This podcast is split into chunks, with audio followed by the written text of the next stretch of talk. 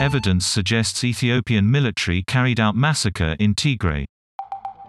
A BBC Africa Eye investigation suggests the Ethiopian military was behind a massacre in Tigray.